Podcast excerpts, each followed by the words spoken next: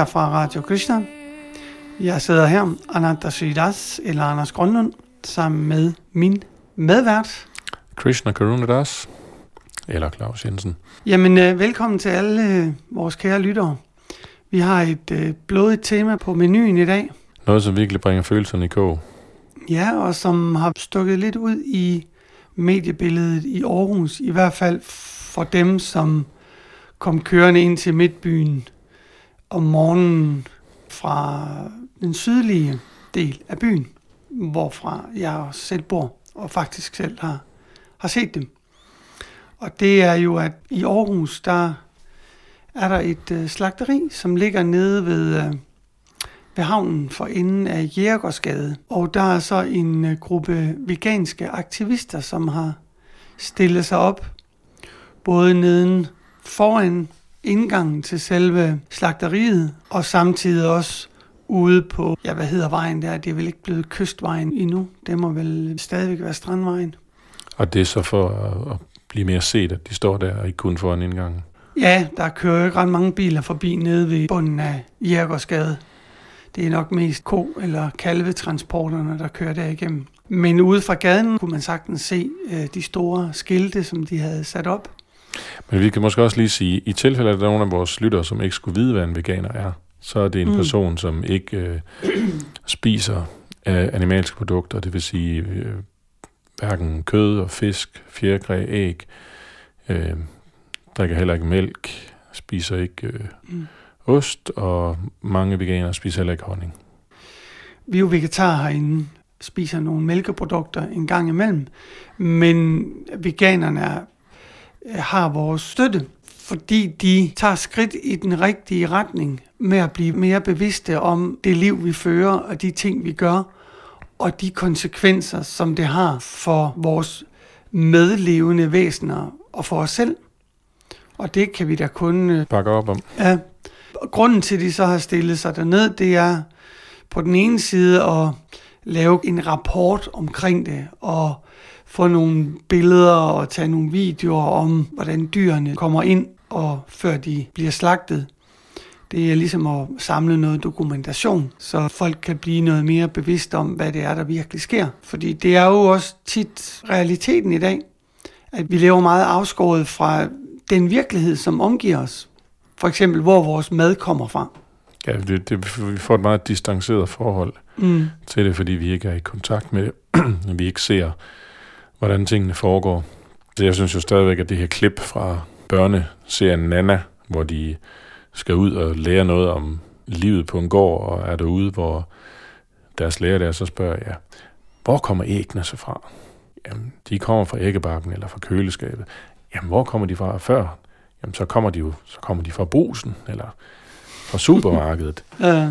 Og de er sådan helt, indtil de så ser, at de, og de så finder ud af, at en høne, den ligger, ja, det kommer ud af røven på hønen. Altså, så vi kan godt have sådan et, øh, ja, lidt urealistisk forhold til, mm. hvad, hvor kommer tingene ind fra. Det, der er så mange andre ting, vi er optaget af, og vi, vi bliver ikke, vi ser det ikke i hverdagen, vi bliver ikke konfronteret med mm. det.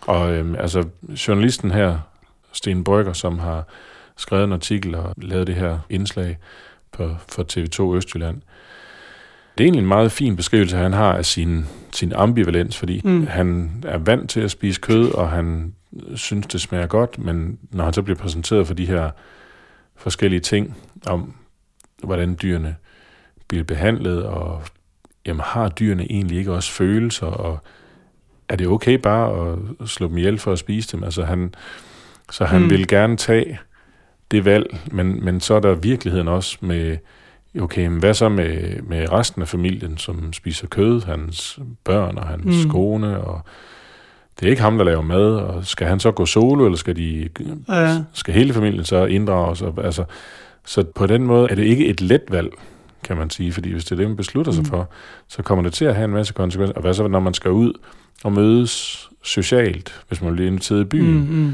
så kan man ikke bare spise. Hvad med at gå ud og spise? Altså, der, det har rigtig mange konsekvenser for en, hvis det er sådan, at man tager det valg sådan på et praktisk niveau, kan man sige. Ja, det er rigtigt. Det er ikke altid let at omsætte høje idealer til et lavpraktisk øh, liv. Altså få det til at fungere i virkeligheden. Der er en masse komplikationer, og jeg tror, jeg har været vegetar siden jeg var 17, 18, og jeg er 53 nu, så det må blive en masse år der. Og det var ikke nemt på det tidspunkt. Altså det at være vegetar eller være veganer i dag, er jo så meget nemmere. Altså, der er i hvert fald masser af ting, som du kan gå direkte til, og masser af produkter. Grunden til, at de kommer frem, det er jo, fordi folk vil gerne leve sundere, og vil gerne have nogle alternativer, og der er rent faktisk penge i det for, mm. for de firmaer, der producerer dem. Ja, fordi før i tiden, der var du jo ligesom nødt til at, at gå igennem en hel argumentation, altså forsvare dit standpunkt. I dag er alle jo bevidst om, at det at spise kød ikke er særlig sundt, hverken for kroppen, eller for miljøet, eller for ja, rigtig mange ting, økonomien. Mm. Så den del er ligesom skåret lidt væk. Det er i hvert fald meget lettere. Ja, man ser slet ikke de samme fordomme, som man så i øh, fordomstid. Jeg kan huske, som 19-årig rejste jeg rundt i, det var så i Sydamerika, i, øh, i Argentina, som jo også er kendt for deres store... Øh, Kvægeproduktion. Ikke bare produktion, men også... Øh, Kær, kærlighed til kød. Kærlighed til kød, ja. Og jeg rejste ned i den sydlige del af Argentina, og det var faktisk vinter. Så der var sne over det hele. Og øh, mig og min kæreste på det tidspunkt, vi ankom til sådan et hotel.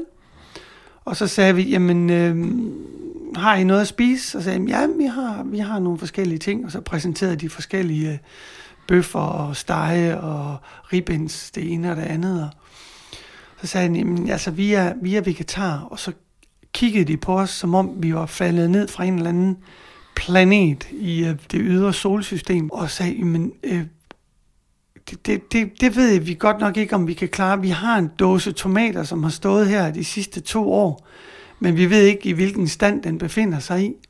Det var ligesom det, de kunne præsentere. Altså, vi blev set som sådan nogle, øh, der var landet med en UFO for en halv time siden. Der er jo sket rigtig meget siden dengang.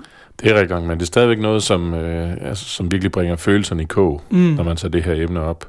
Eller nogle gange bare, jeg, jeg tror alle, som har taget et valg om at være vegetar eller veganer, oplever at komme i en diskussion om den slags, uden nødvendigvis mm. selv at have bedt om den. Ikke? Uh. Det der med, at man ikke spiser kød, det provokerer bare noget ved nogle mennesker.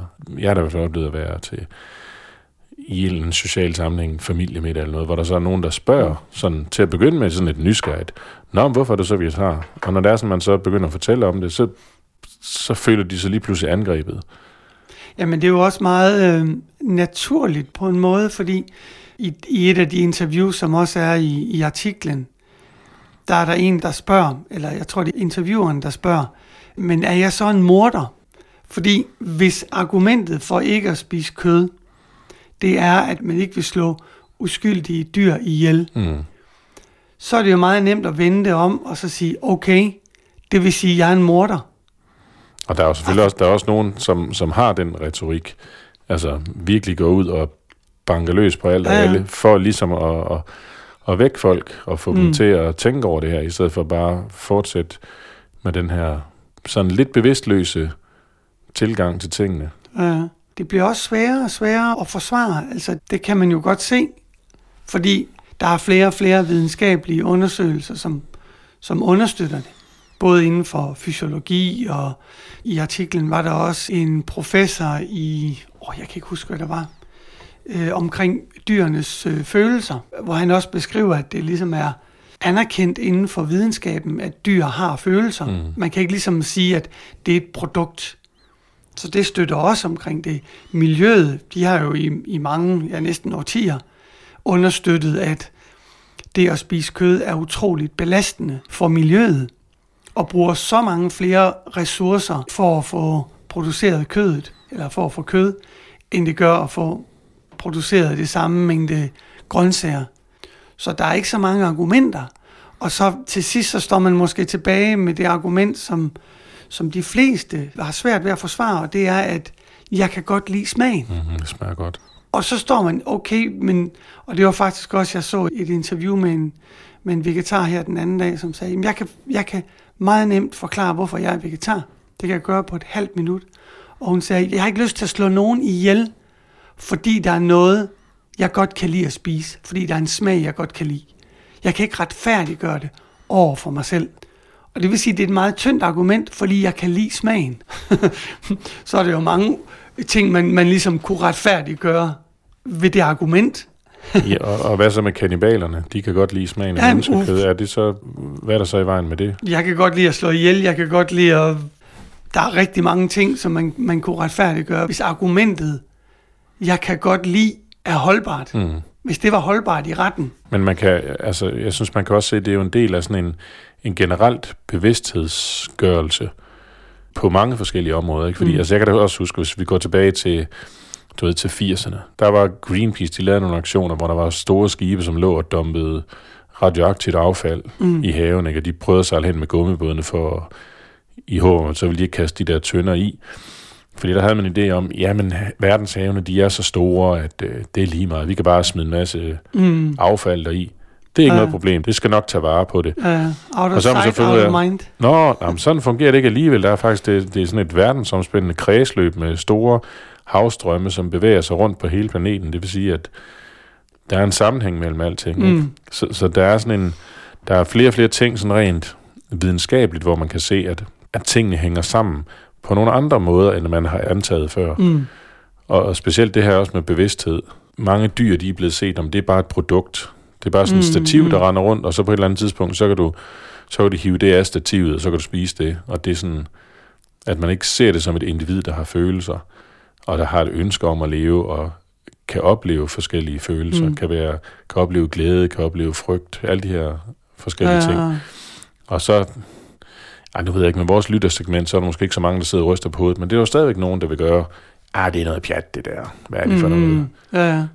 Et af de argumenter, som de også kommer med, det er, at hvis, hvis der for eksempel var et sted, hvor der var et hunde- eller katteslagteri, eller et kæledyrsslagteri, mm så ville der jo være en, en massiv protest imod det. Det der med, at dyr, kan man jo godt se, har følelser, har en, en måde at interagere med, med den omkringværende verden. At hvis man kan forstå det med nogle dyr, hvorfor kan man så ikke overføre det til andre dyr?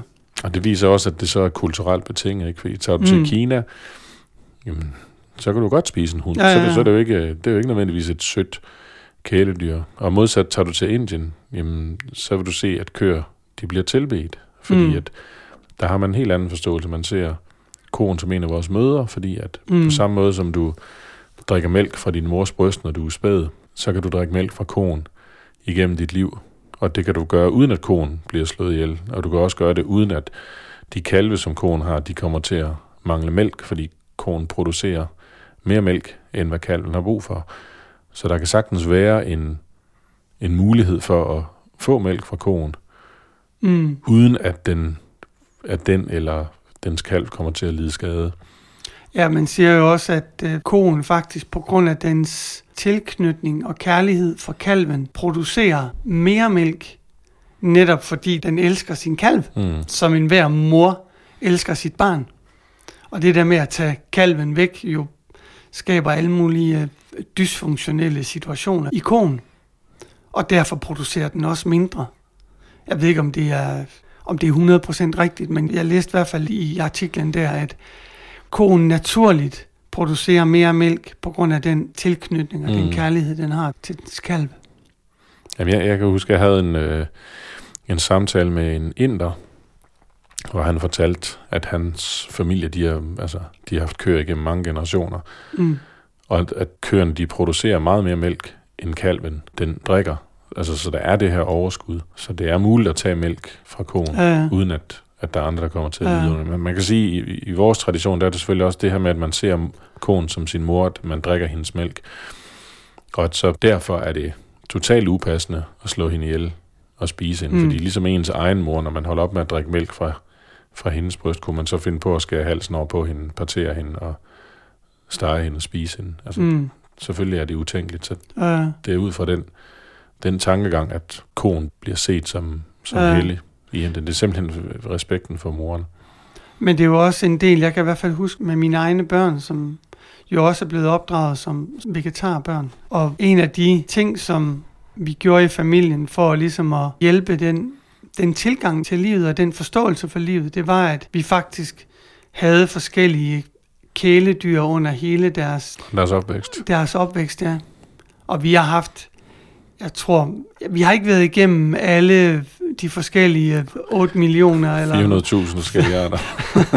forskellige øh, dyrearter, men, men, men det er tæt på, så vi har haft en hane, vi har haft en hare, vi har haft en, et marsvin, vi har haft en kat, vi har haft en hund, alle mulige forskellige ting, og det har jo gjort, at de naturligt har set de der levende væsener, som, ja, som det de er, og, og kan nemt forstå, at Nå ja, men vi spiser ikke kød, fordi det er dyr. Mm. Og det her, det er også et dyr. Så øh, jeg, jeg synes i hvert fald, det er en, en positiv øh, måde, fordi det er så nemt at overføre det til et andet dyr. Mens mange sætter jo et meget skarpt skæld mellem mennesker og dyr. Ja, de er meget forskellige. Men vi forstår jo alle sammen, at de dyr, som vi holder af, kunne vi aldrig finde på at, at slå ihjel. Så det der med at blive mere øh, bevidste om den verden, vi lever i, og om den åndelige dimension, der er, fordi det er jo det, som er fælles i de forskellige levende væsener. Det er netop, at den åndelige øh, gnist, som findes inde i hvert levende væsen, det er jo det, som gør, at vi i sidste instans er ens. Og det er jo det, som vi også beskytter. Der er ikke nogen grund til at gøre skade på andre levende væsener, lige meget hvilken krop de nu har. Så det der spirituelle, nu skal jeg ikke gøre mig klog på veganerne, men den spirituelle dimension, øh, jeg ved ikke, hvor mange af veganerne, som har den del med i det. Altså, jeg tænkte også, måske var det også væsentligt lige at... Nu sad jeg og gav det her eksempel med mm. koner, der giver mælk og sådan nogle ting, og det er jo så en af de ting, som veganerne, de drikker jo heller ikke, de tager jo ikke mælkeprodukter. Netop fordi, at mm. hvordan bliver køerne behandlet under deres mælkeproduktion. Ja, ja. Hvis det er sådan, at det er økologisk mælk her i Danmark, så kommer de ud og går på græs. Hvis ikke det er økologisk mælk, så har de jo nok ikke været på græs. Det vil sige, så står de mm. i stald hele deres liv. Og det er jo heller ikke et specielt behageligt liv. Men så kommer man jo igen ind på diskussionen af, har de følelser, hvor meget forstår de, alle mm. de her ting, ikke? Men altså, man kan da forestille sig selv, hvis det var sådan, at man skulle leve et liv, hvor man stod i en boks, Ja, og man ikke rigtig kunne foretage sig så meget. Det vil nok ikke være særlig fedt. I vores tradition, så bhakti-yoga-processen, der går det ud på, at alt, hvad man gør, det bør være en offring til Krishna. mm, At det bør være for at glæde Krishna. Øhm, så det vil sige, at alt, hvad vi spiser, det offrer vi først til Krishna. Vi tilbyder det til ham. Der er, sådan, der er et ritual, hvor man tager det, man har tilberedt, og så beder man Krishna om at modtage den her offring. Når man laver det ritual til Krishna, så tager han den karma, der er forbundet med, nu ved jeg godt, det handler om at slå dyr ihjel, men man kan jo ikke sige, at der er mange ting, når man spiser det af forskellige planter, så, så slår man jo dem ihjel også. Så øh, der er stadigvæk en grad af vold. Den er om end meget, meget mindre. mm, når det er sådan, at du laver den her offring, når du laver den handling, så alle de ingredienser, der er i det, du har lavet, det bliver forbundet med Krishna. Det vil sige, de væsener, der har bidraget med noget til offringen, bliver også forbundet med Krishna. Korn har givet sin mælk, og hvad du ellers har brugt af korn eller grøntsager og frugter, mm, de er jo også en del af offringen. Det vil sige, alle de planter, der har bidraget, og koen, der har bidraget med sin mælk, eller geden med mælk, eller hvad det nu kan mm. være, de bliver forbundet med Krishna. Det vil sige, at de får rent faktisk gavn af, at man laver sådan en offring. Og det er jo noget, som dyrene eller planterne ikke selv kan gøre, så på den måde kan man hjælpe dem ved at bruge noget af det, de har produceret i Krishnas tjeneste. ja, ja. Og det er selvfølgelig også, at altså, den ideelle situation, det ville selvfølgelig være, som flere steder i, i verden bliver gjort af praktiserende bhakti yogier eller krishna hengivne, det er, at man ligesom beskytter køerne. På sanskrit hedder det go raksha, at man, øh, og det er ikke en reklame for en eller andet øh, fodboldhold, go raksha, Nej, gå, det betyder ko. Ja, og, og raksha bet- betyder beskyttelse. Så det er, at man beskytter koen igennem hele dets liv, og øh, på den måde, så kan man med god samvittighed også tage mælken fra det. Og det er selvfølgelig en situation, som tager tid at få udviklet. Ja, for Det er ikke noget-. Ja, lige præcis. Det er ikke noget, der sker fra den ene dag til den anden. Og øh, der er selvfølgelig også øh, Krishna-hengivne, som midlertidigt har sagt, jamen øh, de indtager ikke mælkeprodukter, øh, fordi køerne ikke bliver behandlet særlig godt. Eller, Men- eller selv hvis de bliver behandlet godt, så når de ikke giver mere mælk, så bliver de slagtet for at blive spist. Ja, lige præcis, lige præcis. Så det ideale er selvfølgelig en situation, hvor koen kan få lov til at leve hele dets liv i fred og beskyttet og uden at skulle lide alle de øh, underlige tiltag, som mennesket gør for dem, med at, hvor de egentlig bare er maskiner til at producere mælk, og så bagefter så bliver det så slagtet og så spist. Men det er en helt anden situation.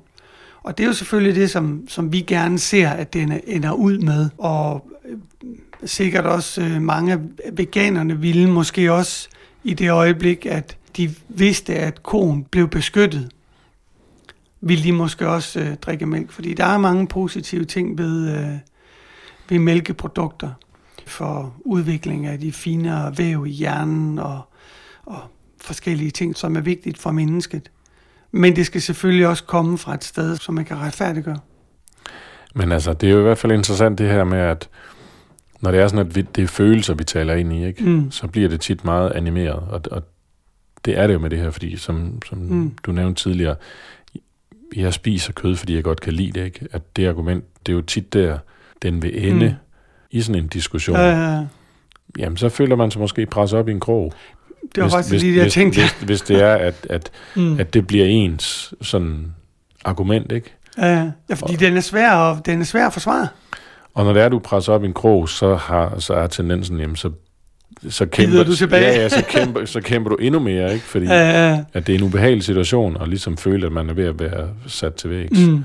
Altså, så ender det også tit med, med aggressivitet. Ja. Netop fordi man er så, så presset i ens argumenter, at man ligesom siger, ja, jamen, øh, jeg kan godt lide det, og, og du skal ikke komme og sige, hvad jeg skal, hvad jeg skal spise, og hvad jeg skal gøre. Og, ja, det er en svær situation. Men rigtig fint, at de gør noget for at gøre folk bevidste. Mm. Fordi, altså man kan sige, hvis det var sådan, at man selv skulle ud og, og slagte de dyr, man ville spise, så tror jeg også, folk ville spise mindre kød.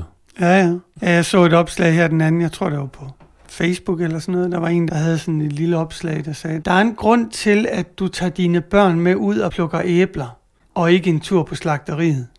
Og hvad var det, Paul McCartney han sagde? At hvis slagterierne havde glasvægge, altså så man kunne se mm, ind udefra, ja, ja så vil der være en hel del flere vegetarer. Ja. Jamen, jeg kan da også huske, min far han sagde også, at han kunne da ikke spise kød i de mængder, som han gjorde, hvis han selv skulle mm. slå ihjel, for det ville han have rigtig, rigtig svært ved. Det der med at stå og kigge på dyret.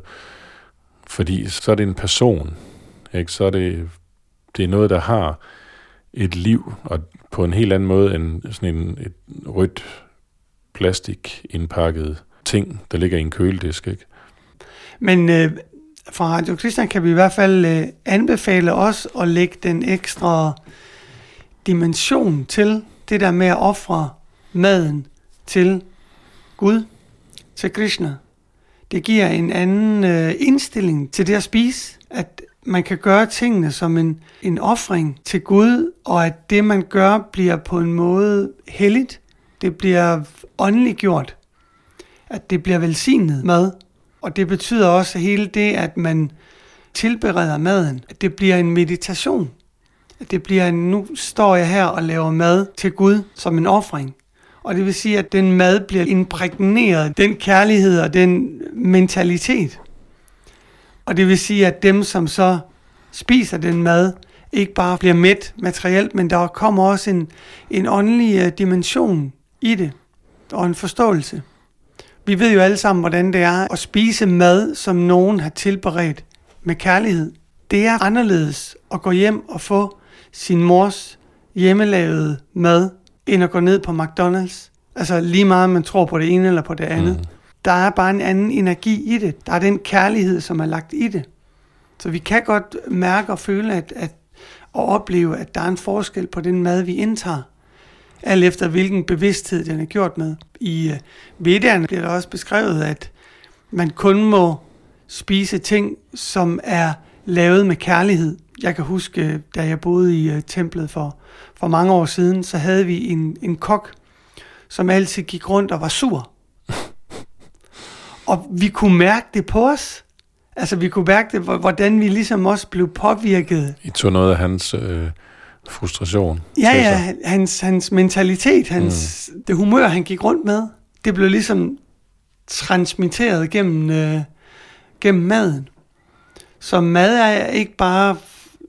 Fysisk no, næring. Nej, der er mange flere lag i det.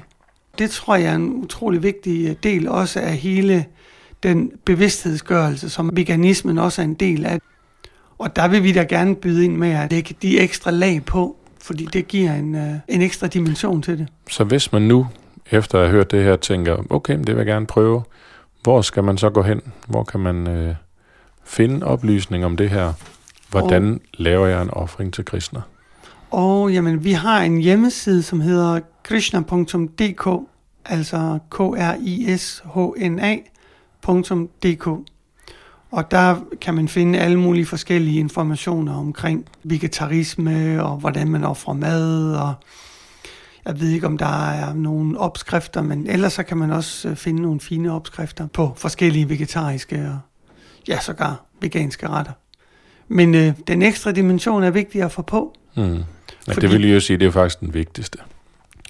Ja, det, det kan vi vist hurtigt blive enige om. Så øh, med disse ord skal vi så sige, at øh, vi øh, lukker lidt. Det blev længere afsnit i dag, end vi havde regnet med, som det nogle gange gør. Ja. Så øh, skal vi øh, sige øh, tusind tak for i dag. Ja, tak og, fordi I lyttede med. Og Hare Krishna. Hare Krishna. Wake up, time to wake up. Come on now, wake up, wake up, sleeping wake up. Come on now, wake up, wake up, sleeping soul. Sleeping soul. Wake up, it's time to wake up.